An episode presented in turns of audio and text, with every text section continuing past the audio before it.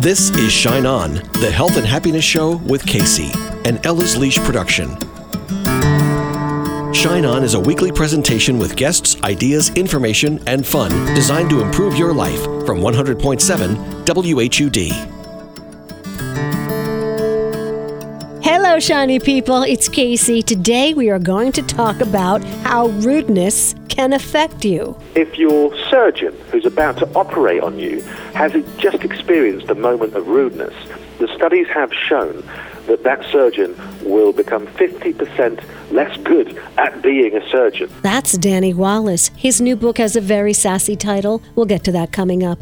Rudeness and what we can do about it on the way. First, I got a great note from a listener. We're going to call her Heidi. She liked the Annie Grace piece on the book This Naked Mind. I think that was last week. She said by the end of the show, she bought the book on Kindle because I was not ready to part with my copy of the book yet. I have been naked minded and wine free since January 12th. Heidi was intrigued by the research about the second drink and how our bodies need that from all the chemical reactions lifting us up and then dropping us down in the first drink. So Heidi suggested that I point out that Annie Grace has a 30 day alcohol free experiment.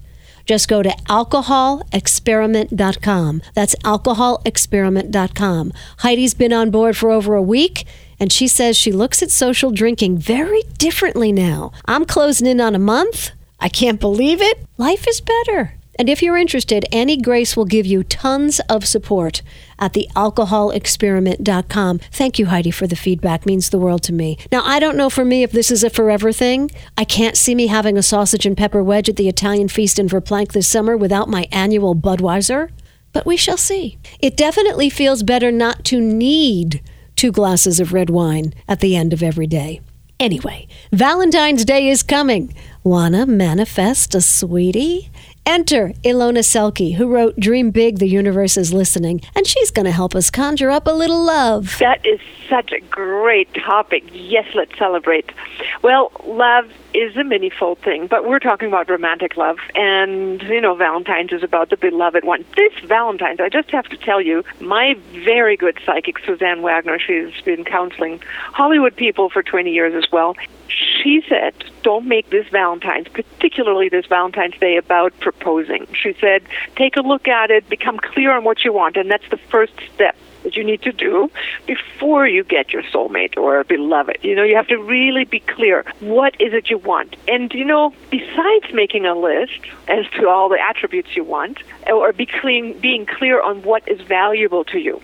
I didn't realize, but when I thought about it, generosity in my partner was a very valuable asset because I'm generous, and if I had a stingy partner, I would be misery. So if you are clear on the values you hold, and I'm even including here the spiritual values, you can see eye to eye that way you can last until you get really old and you still see eye to eye and not just body to body. But once we get clear on it, what I write in my book about Dream Big, the universe is listening, is that we have to actually start feeling the feeling we would get when that fulfillment happens.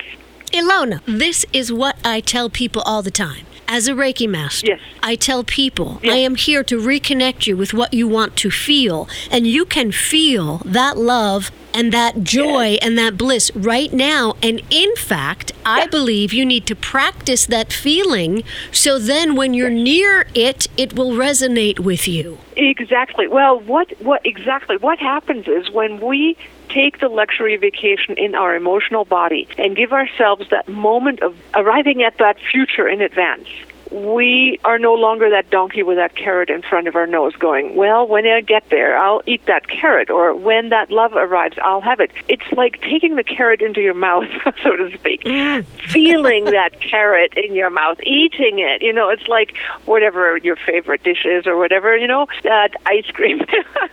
but, you know, it's feeling the fulfillment. That's the important part because a lot of times we try to figure out the way. We yes. think we get to the goal goal by. You know, we want the vacation. We we think we maybe need to save up the money. Yes, that's a good thing, but we don't always know the steps, and we don't know the how, when, and why. And to leave that up to the universe is a great relief because it takes us out of that egoic "I want it my way" thing. But you can prepare the soil, so to speak, by pre-creating an internal state of satisfaction. Pre-creating Yes. an internal state of satisfaction, and that way, Yes.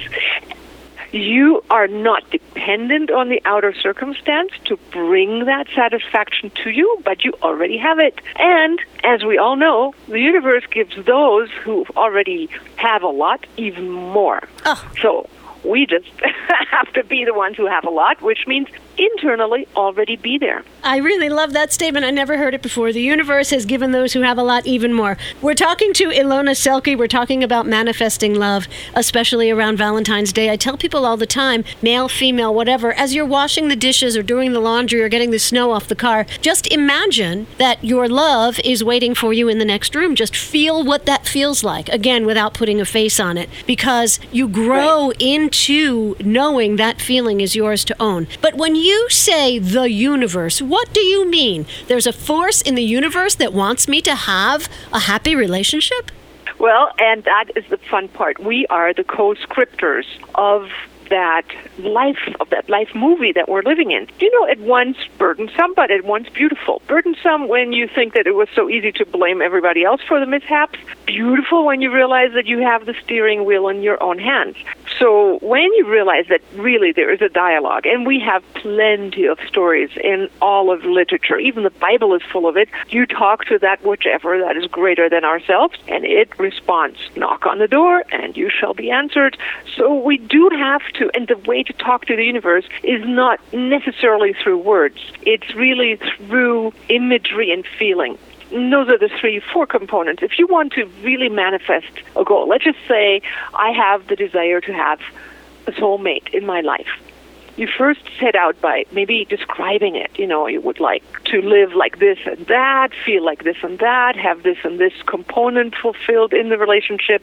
Then you make a little movie out of it. Imagine how a scene could feel might be you sitting by the fireplace, you know, having a sip of tea together, talking, or it might just be that cozy, warm sensation of being in in a sunset, you know, when you look out at the beach and the sun is setting. It's just a symbolic image, feeling of that fulfillment that represents your feeling. So you make a little film, then you get a little picture for the for the feeling you have, which you had while you watched that inner movie, and then you go like, universe, guess what? This is my cake and this is what I want. And you give it over to the greater force. And then we let go. Okay, and before we let go, I- I have to go back to the beginning of the list. Ladies and gentlemen, if you are making this list at home of what you want in your beloved, please put at the top of the list available now. Oh, yes? Oh, yes. Available now. Or available at the right time because, you know, with everything at the right time in the right place. Yes. Yes, but Yes, it's yes. important to state that the person you love should be free of other loves. Available to you. Yes, exactly. available to you know, to I have to. I tell you, I just had a story I had to crack up on. This 66 year old friend of mine, woman friend, gorgeous, you know, almost previous Hollywood star, but then decided to um, do something totally different. I'm not going to describe any details uh, so nobody knows who it is, but she made a list. Her girlfriend, also another super well known author in the world, millions of books sold, told her, please make a list of all the things you want in your relationship that you want to manifest now. Isn't it time? And she said, okay. And she made 10 impossible requests, like Mr. Universe, you know, like mm-hmm. every muscle has to be toned, has to be like young and fit, and this and that. Serve God and be absolutely dedicated to higher forces and be like me, da da da da da. Well, a week later, I think it was three days later, the guy shows up in front of her eyes, sits in front of her feet, and says, I want to serve you. You're doing the work. I want to serve God with you. And besides, then he looked like that hunk, and he was Mr. Universe, somebody like that. Are they together Anyhow, still? They, yes, they had a fabulous time of a number of months, but then her life took over, and the sense of age difference really did matter. So you may want to, you know, when you say has to be fit, you have to like maybe, you know, consider some you will get what you ask for, no yes, doubt. You will but there get will be you ask for. consequences to that. yeah. Right, so, right. You know, well, in the end, we do have to trust that we will get. And she said, and she said literally, this was the best experience in her entire life so far. And the story isn't over yet. There are a couple complications in there, but you know, it's uh, the the story hasn't finished yet. I am thinking sometimes a part of us may have unconscious, and this is a big part, and this is what I wanted to lead into. We have subconscious ideas, wants, patterns. One of them might be if I get uh, tied down or make the knot, I might lose my freedom. And although I really want my mate in my home and all over me, I don't want to lose my freedom. And then I have two parts of me tugging in the opposite direction. This, I'm just saying, if I am not fully aware of my freedom drive, I need to realize that parts of my subconscious may pull in one direction while my conscious choices pull in another. So it really is good for us to dive deep into our hearts and be honest. Be really Yeah. honest. Know If you your have- fears. if know you have- your fears. Exactly. I did a women's event a couple of weeks ago, and before we started, you know, where we sit in a circle, and the leader of the group on this particular day said, I want everyone to state their fears. Their fears first. And I thought, isn't that an odd place to start? But as we went around the circle and everyone stated their fears, one of the women said that she feared that if her dreams come true, she would outgrow her husband. And there were other Exactly. other women in the circle said, "Oh my gosh, that's my fear too." So this group Yes. leader obviously knew what you, Ilona Selke, are saying. You have to be aware of what's going on under the surface. It is what I describe in my book, Dream Big, the universe is listening. It's dream big, have your ideas, but then also encounter, and what do you do when you encounter your fears or your resistances you didn't maybe even know you had, right? Right. Sometimes by setting a bigger goal and trying to achieve it and aiming at it, we start becoming aware what has held us back. And then I have techniques in the book of how you start dialoguing with that part and actually make it the stepping stone into the next dimension of yourself. I took that work from Dr. Vern Woolf uh, from Holodynamics, fabulous work. Um, it- you really, I mean, I have given thousands of people across the planet the tools to deal with their fears and subconscious resistances. Same holds true for making money. So many times in my seminars, I have found out that the biggest fear people had in making money was to supersede the family's habit of how much they all made, you know, and to superseding them and to superseding all their friends. And then what do you do when you stick out like you know like a sore thumb out of your family? And how do they treat you? And will they keep you being friends? And will your friends be your friends when they no longer sit in the same restaurant where you normally dine now? You Right, know? right, right. I call those those hidden contracts we make. Some part of ourselves makes a hidden contract like, okay, mom or dad or sister or brother, I won't make more than you, or I won't be happier than you, or I won't shine brighter than you. Yep. I honestly, because we're so mimicking as a human being, we mimic our social environment. So we mimic those that are closest to us, and that's why they say it's so important to watch out who your five closest friends are because you will uh, rub off on each other. So keep an eye on who you keep close to, we are so intent on being loved and liked and similar to others in our field that we need to take that need seriously and then also talk with it and not suppress it, you know, not be afraid of the fact that we want to be like others in our field, like our family, subconsciously, but to talk with that and dialogue it. And I write a story about it in my book, um, and walk people step by step through it. It's the book is chock full of success stories, but also with the techniques of how to get there and how to start from the small and get into the larger and to get to that bigger dream. Ilona Selke, dream big, the universe is listening. And you know what? I'm going to confess to you today. I wrote two ebooks a couple of summers ago. One is Open Your Heart, and the other is Open the Gate. Open Your Heart is about manifesting love, and it has one, I believe, crucial component to finding love. Make your list, and then turn that paper over and write how you have to change to have this person in your life. What's your part? What are you going to give to your beloved? I'll tell you in the book where that idea came from. And the other book, Open the Gate, is about those commitments I've seen people in my Reiki practice make, where they lock themselves into a limiting role to make somebody else comfortable. And they don't even know they do it. So I had these books up for sale on Kindle, but then I felt embarrassed about that. I don't want to make you pay for them. So if you're interested, I posted them up on my website and you can read them there. How's that? Kacey.co. All right. Now, let's see what we can do about the rude people in the world. The title of Danny Wallace's book is F You Very Much. Now, don't freak out. He's a very nice guy who had a disconcerting hot dog incident. Here's the story of how this book came to be. Well, for the past few years, and maybe it's just because you know I'm getting a bit older now, um, I, uh, I, I sort of felt like the world was becoming just ruder and, and sort of narrower and a bit coarser.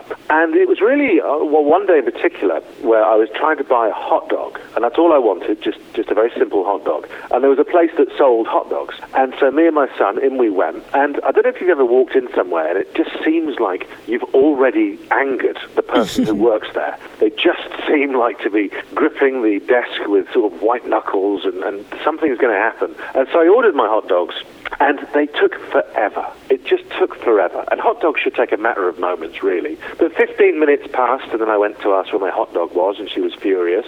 Then 30 minutes passed, cut a long story very short, I waited one hour and one minute for my hot dog, a hot dog that was never forthcoming. And when I complained, in no uncertain terms, I was ejected from the diner. The first time I've been thrown out of a restaurant, basically, just for asking where my hot dog was. And I was standing outside with no hot dog confused in the drizzle of a British, you know, bank holiday. I'm standing there thinking, what went wrong? How did that happen? And in front of my son, how did how did me and another grown up kind of lose control and not not be able to do a very simple thing, just buying and selling a hot dog? And the rudeness I experienced kind of stuck with me in the way that lots of rude stories stick with lots of people for years. And I wanted to know what had happened, what could have gone better, what we could have done differently. And the more research I did into rudeness and the more academics I kind of found hiding in the shadows, the more I realized that, that really this is a big problem with some quite dark side effects. I have to look at it this way. The universe wanted you to have that hot dog incident so the rest of us could get this book, F You Very Much Understanding the Culture of Rudeness and What We Can Do About It. And you call it a culture. Why? Well, because I feel more and more we're at some kind of turning point. Uh, maybe it happens, you know, generationally, but certainly I think enough things have happened recently uh, that have led to this culture of rudeness. This idea that we all have to have an opinion on everything all the time. And it's not enough to have the opinion. We then have to broadcast the opinion to, to other people and to strangers through social media or however else we might do it. And that these opinions have to be short and punchy and pithy and uh, from a real sort of place of kind of aggression and anger. Um, we turn on our TVs and every show has got a nasty judge putting people down, or every reality show is edited for only the high drama of conflict and, and, and rudeness. And so we're teaching our kids that in order to get on, you have to have an unpleasant opinion delivered unpleasantly, or to become famous, you have to be unpleasant to other people. Um, and it's just not the case, and it's not the way it should be. And it goes all the way now from the bus stop right the way up to the Oval Office, where everyone is being told that uh, this is the correct way to treat other people and to deliver our opinions, and that political correctness is a bad thing. Um, it's some kind of dirty phrase, whereas in fact, political correctness is simply a system designed to make sure that no one really gets bullied, that we're not punching down, that we're including everybody. It's not a bad thing, it's a great thing. And yet, we are being taught it's a bad thing. Yeah. And this just seems to be going throughout society and creating a, a, a coarser culture which could last for generations because we're teaching kids this is the way to behave, and then they're going to teach their kids. So it's kind of a rudeness time bomb. It truly is, and and you know the ki- the ones who are really su- suffering are the sensitive kids who don't know what to do in this world. But that's another story. Page eighty three well, no, of absolutely. yeah right. Page eighty three of F you very much. A rude man will earn eighteen percent more than a nice woman. Yes, they will, yeah. We, we sort of allow men to get away with a lot more, particularly in the workplace. Um, we sort of respect rudeness when it comes from men. We don't like it, um, and yet these men will, you know, we will pay them more because they've had the guts to ask for it in a, in a, in a lot of occasions. And in the workplace, we see them being rude, and we sort of assume that they must be very good at their job to be able to be that rude. They've, they've earned the right to be that rude. But we describe it as um, they're aggressive or they're go-getters or they're determined. But when a woman tries the same thing in the same job, in the same place, that term aggression is a very negative thing. Mm-hmm. Um, they're, they're, sort of seen as being abrasive because of the way men and women are brought up slightly differently. Not on purpose, but just because of how society has always seemed to operate. Um, like you, when you were a little girl, if, if you'd said something a little rude, uh, they'd have said, uh, that's unladylike. You don't say that. You know, you say please and thank you. Whereas if I'd done it, they'd have sort of laughed and gone, boys will be boys. And now, in the, in the, in the workplace, when everyone's a grown up, it's kind of the same story. You're not allowed to be rude because people find it uncomfortable. They don't want to work with you. They find you difficult. Whereas if I do it, they're like, well, look, he's focused, he's driven.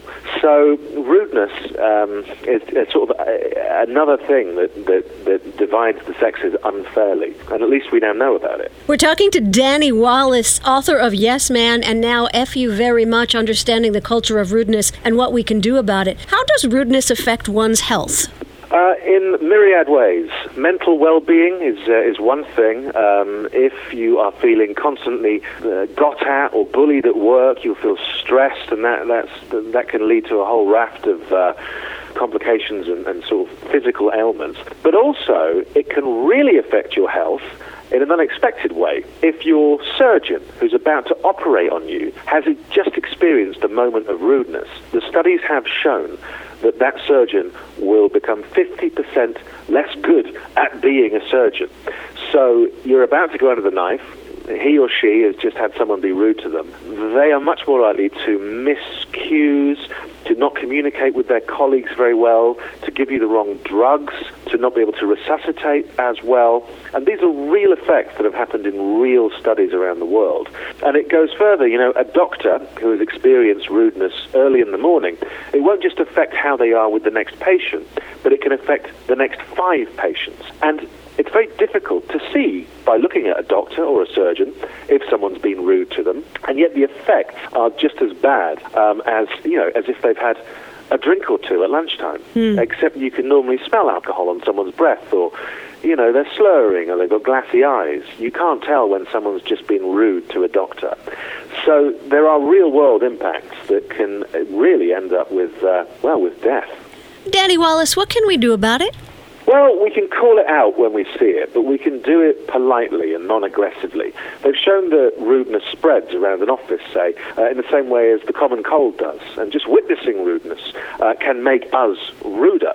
So the only way to end the strain when we see the rudeness is for us to do something about it. We're a funny thing, you know, humans, because we look at other people constantly for affirmation about how we are doing. We look for these little cues when we when we're talking with someone. Are they smiling? Do they like me? Am I doing a good job? Am I coming across well?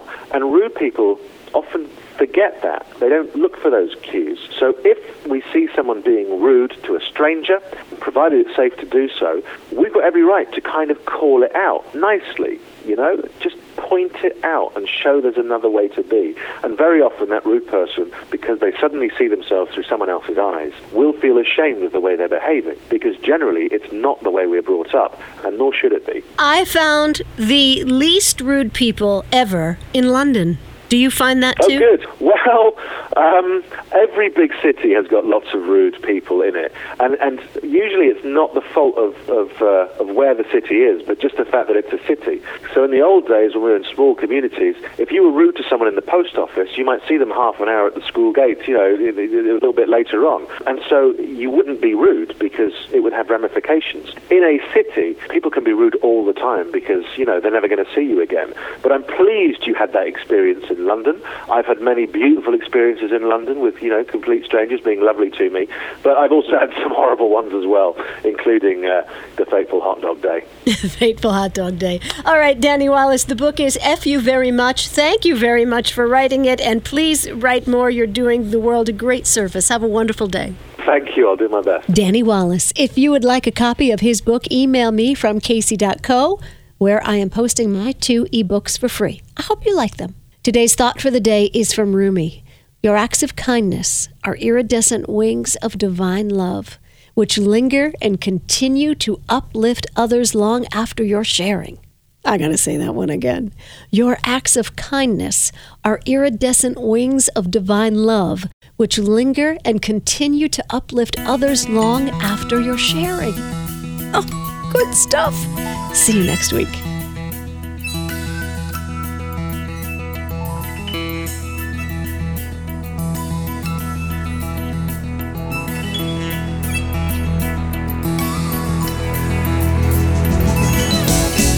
You've been listening to Shine On, the health and happiness show with Kacey, an Ella's Leash production.